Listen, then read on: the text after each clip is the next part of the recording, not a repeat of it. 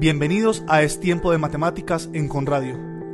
Mi nombre es Carlos Díez y los estaré acompañando durante la próxima media hora para compartir con ustedes noticias, personajes, historias, curiosidades, retos, publicaciones y algo de humor. Todo relacionado con el mundo de las matemáticas. Acompáñenme.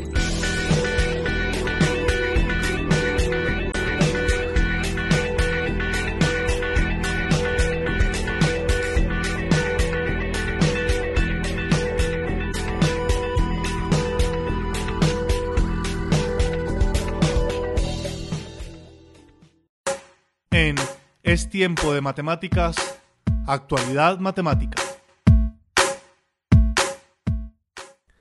El 14 de marzo, y coincidiendo además con el nacimiento de Albert Einstein, se celebra por todo el mundo, o por lo menos en el mundo geek, el día de Pi. Se celebra este día porque es marzo, que es el mes 3, y es 14, que es el día, ya que Pi es 3,14 y la celebración nos permite recordar algunas de las curiosidades de este número que tanto ha aportado a nuestra historia. La idea de celebrar el día de Pi se le ocurrió al físico Larry Chow cuando en 1988 se comenzó a festejar por primera vez en el Exploratorium Museum de San Francisco. A este día de Pi pronto se le unió la celebración del Día de la Aproximación de Pi, que es el 22 de julio, puesto que 22 dividido 7 es 3,142857, que es la mejor aproximación que el calendario nos puede ofrecer. ¿Qué cosa si nos gusta celebrar? Como es bien sabido, o por lo menos como debería ser bien sabido, pi es la relación entre la circunferencia y su diámetro, y es un número irracional hasta el que al momento se han llegado a descubrir 10 billones de decimales, un récord obtenido por los ingenieros informáticos Shigeru Kondo y Alexander G en octubre de 2011, utilizando un potente ordenador que contaba con 96 GB de RAM y 30 discos duros de 59 GB cada uno. Para que se hagan una idea, un computador normal tiene 4 GB de RAM y tiene una capacidad en disco duro de unos 120 a 250 GB. Aunque eso de encontrar nuevos decimales de pi utilizando una computadora tiene su mérito, lo realmente sorprendente es aprendérselos de memoria. Y al parecer, ese es el pasatiempo de algunas de las mentes más privilegiadas de nuestra época que compiten por ver quién es capaz de memorizar el mayor número de dígitos de pi. El campeón y vigente récord Guinness de memorización de decimales de pi es el chino Lu Chao, qué nombrecito, que ostenta la marca con la increíble cifra de 67.890 decimales. La batalla por conseguir ser el humano con más decimales puede recitar de memoria está muy reñida, y a ella hay que añadir otros grandes cerebros como Hiroyuki Goto, que poseía la anterior marca con solo 42.195 decimales, o Akira Haraguchi, de quien se dice que fue capaz de recordar hasta 100.000 decimales de pi, aunque en esta ocasión la organización de los récords Guinness no estuvo presente y entonces no se le valió esta proeza. Si creen que aprender tal cantidad de cifras es demasiado complicado, pueden intentarlo con la ayuda de Kate Bush y su canción Pi, en la que le da un buen repaso a los decimales acompañado de buenos sonidos. También pueden contar con la ayuda de su propio entrenador personal en Internet. En la web P-Trainer puedes comenzar con 10 decimales, luego 20 y continuar así hasta convertirse en campeones mundiales. Sea como sea, el día de Pi ya pasó. Pero si se quiere celebrar con más exactitud, se puede empezar a celebrar a la 1 y 59 am, coincidiendo con la aproximación de pi al valor 3,1415,9, mes 3, día 14, hora 1 y minuto 59. En Es tiempo de matemáticas, humor matemático. Un médico, un abogado y un matemático están hablando de si es mejor tener una esposa o una novia. El abogado empieza diciendo, obviamente lo mejor es tener una novia, porque divorciarte de tu mujer puede ser muy difícil. En cambio, cortar con una novia es fácil. El médico dice, no estoy de acuerdo. Está claro que el tener una mujer te evita el estrés y mejora tu salud. A lo que el matemático señala, lo mejor es tener a las dos. Así consigues que la esposa crea que estás con la otra, la otra crea que estás con la esposa y mientras tanto tú te puedes dedicar tranquilo a trabajar en matemáticas. Es tiempo de matemáticas, matemáticas de lo cotidiano. Como ya es conocido por los oyentes más fieles de Es tiempo de matemáticas, las matemáticas no son solo un concepto abstracto, sino que tienen numerosas aplicaciones prácticas, y entre ellas hay una muy especial, la de consejero matrimonial.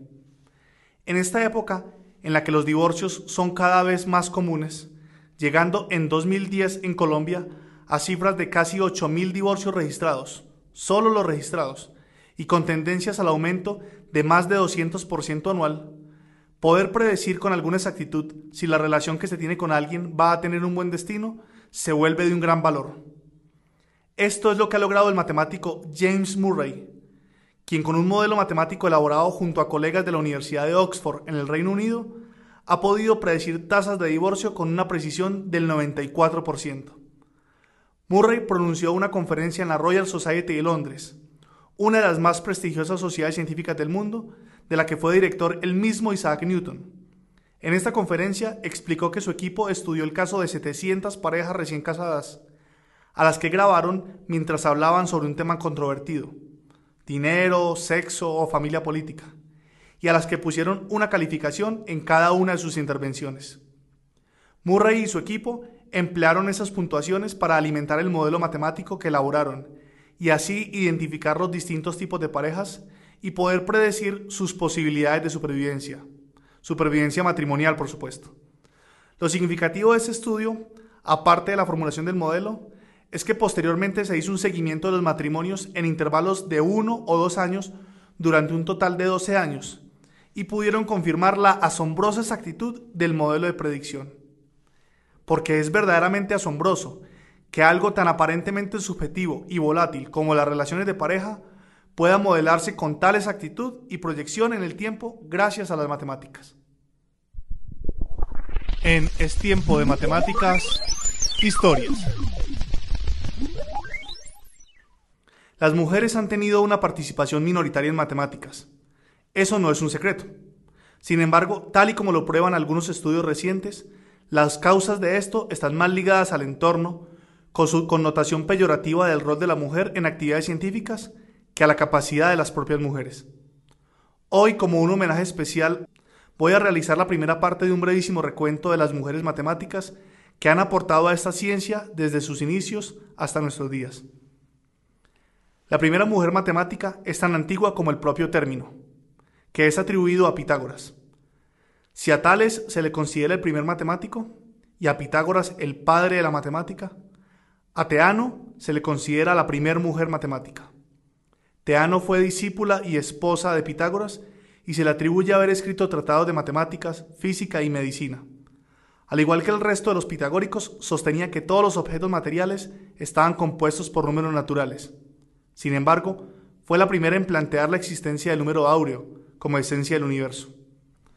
Otra gran mujer fue Hipatia, quien nació en el siglo IV de nuestra era, más o menos hacia el año 370, y fue la primera mujer que leyó y comentó críticamente grandes obras avanzadas de su época. Su padre, Teón de Alejandría, escribió un comentario sobre el Almagesto de Ptolomeo y editó nuevas ediciones de los elementos y de la óptica de Euclides y se cree que Hipatia le ayudó en la parte undécima de su trabajo sobre el almagesto y en su versión de los elementos. Hipatia destacó no solo en el campo de las matemáticas, sino en la medicina y en la astronomía. Estaba vinculada a la Biblioteca de Alejandría, pero ninguno de sus escritos nos ha sobrevivido.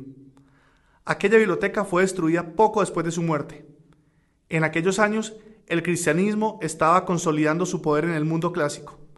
Alejandría era entonces una colonia romana, y Cirilo, el arzobispo de Alejandría, despreciaba a Hipatia por su papel como símbolo de la cultura y la ciencia, que la primitiva iglesia cristiana identificaba con el paganismo, y probablemente también por el mismo hecho de ser una mujer culta en un mundo exclusivamente masculino.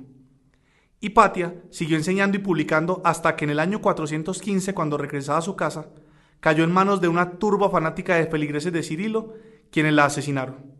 Por eso también es la primera mártir de la ciencia. El turno ahora es para Sophie Germain, quien nació en París el 1 de abril de 1776. La extensa biblioteca que había en su hogar le permitió a Sophie educarse en casa.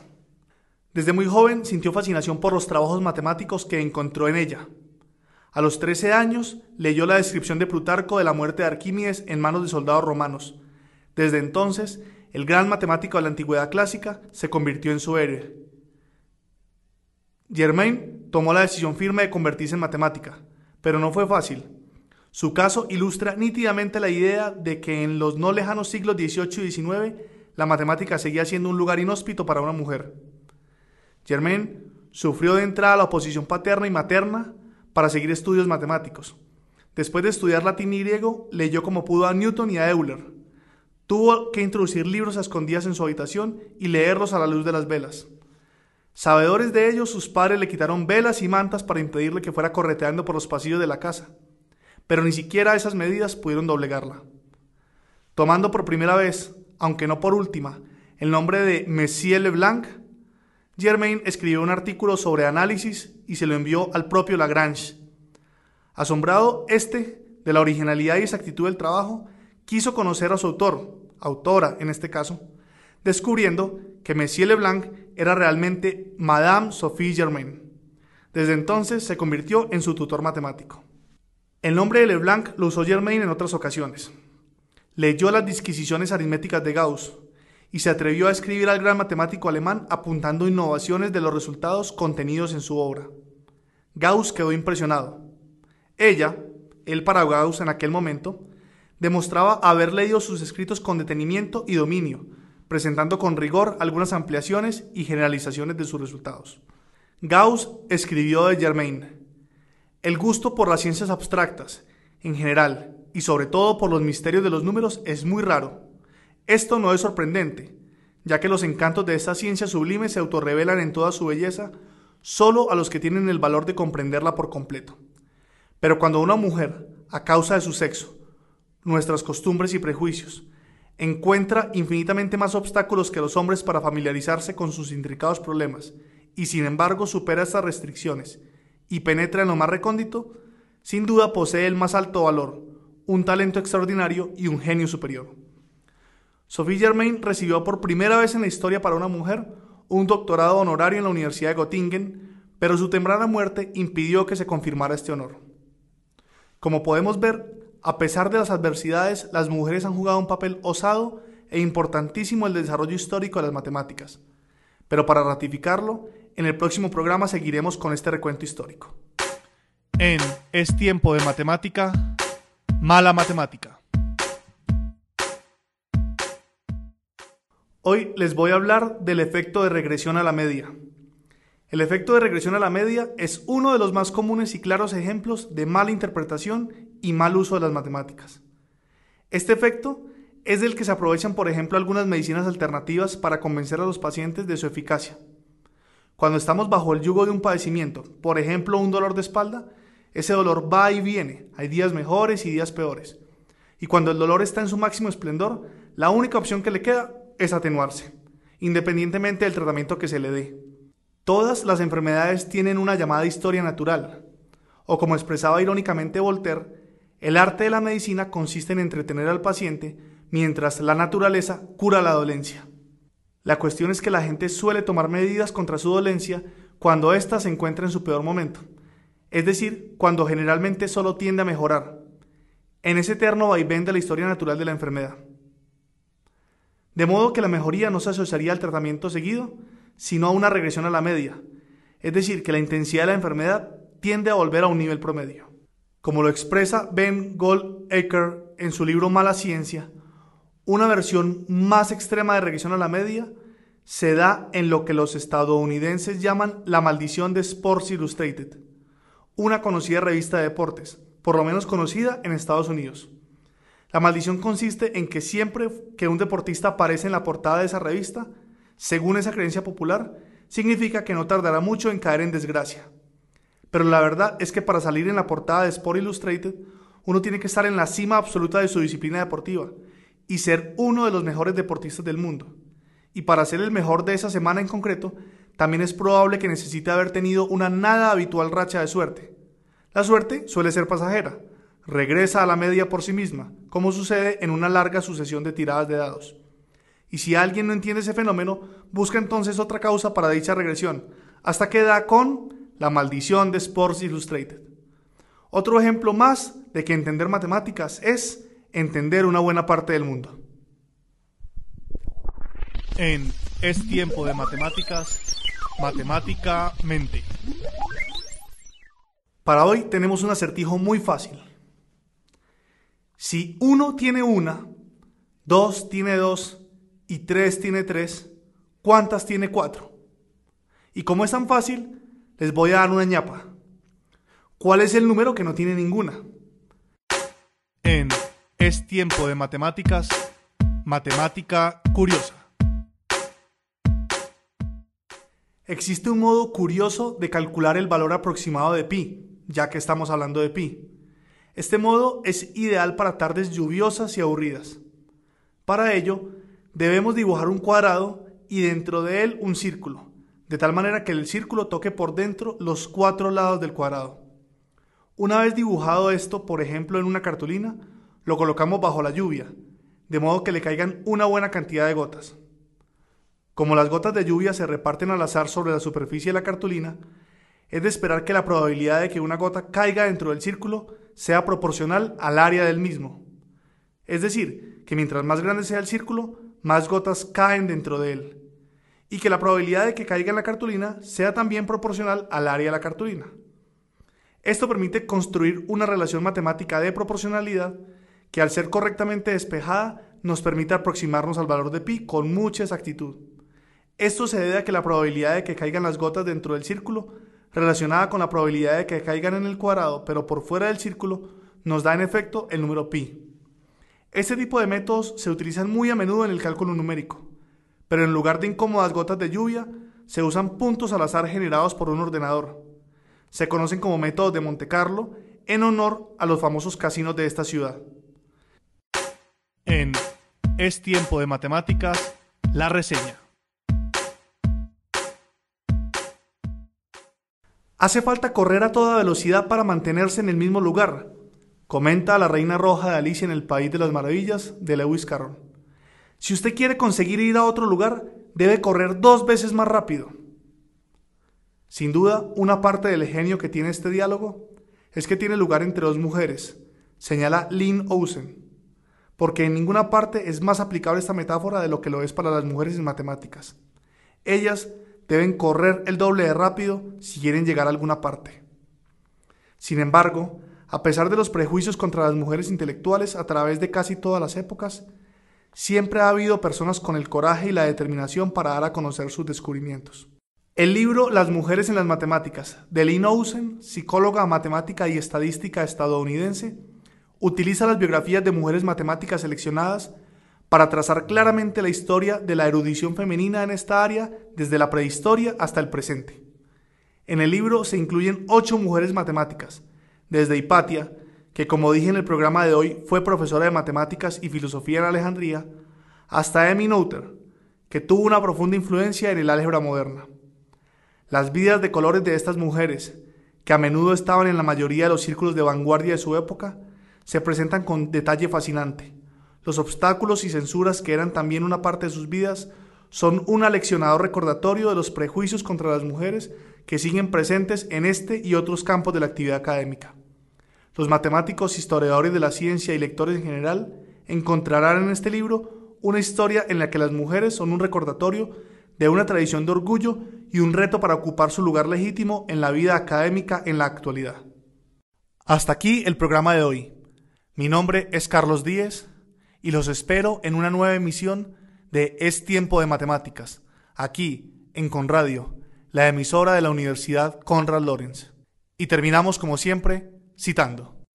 Como regla general, la mujer de ciencia debe ser lo bastante fuerte para valerse por sí misma, capaz de soportar el sarcasmo y la antipatía, a menudo injusto, de hombres que sienten celos al ver invadido lo que consideran ser su propio campo de actividad Henrietta Walton, 1898.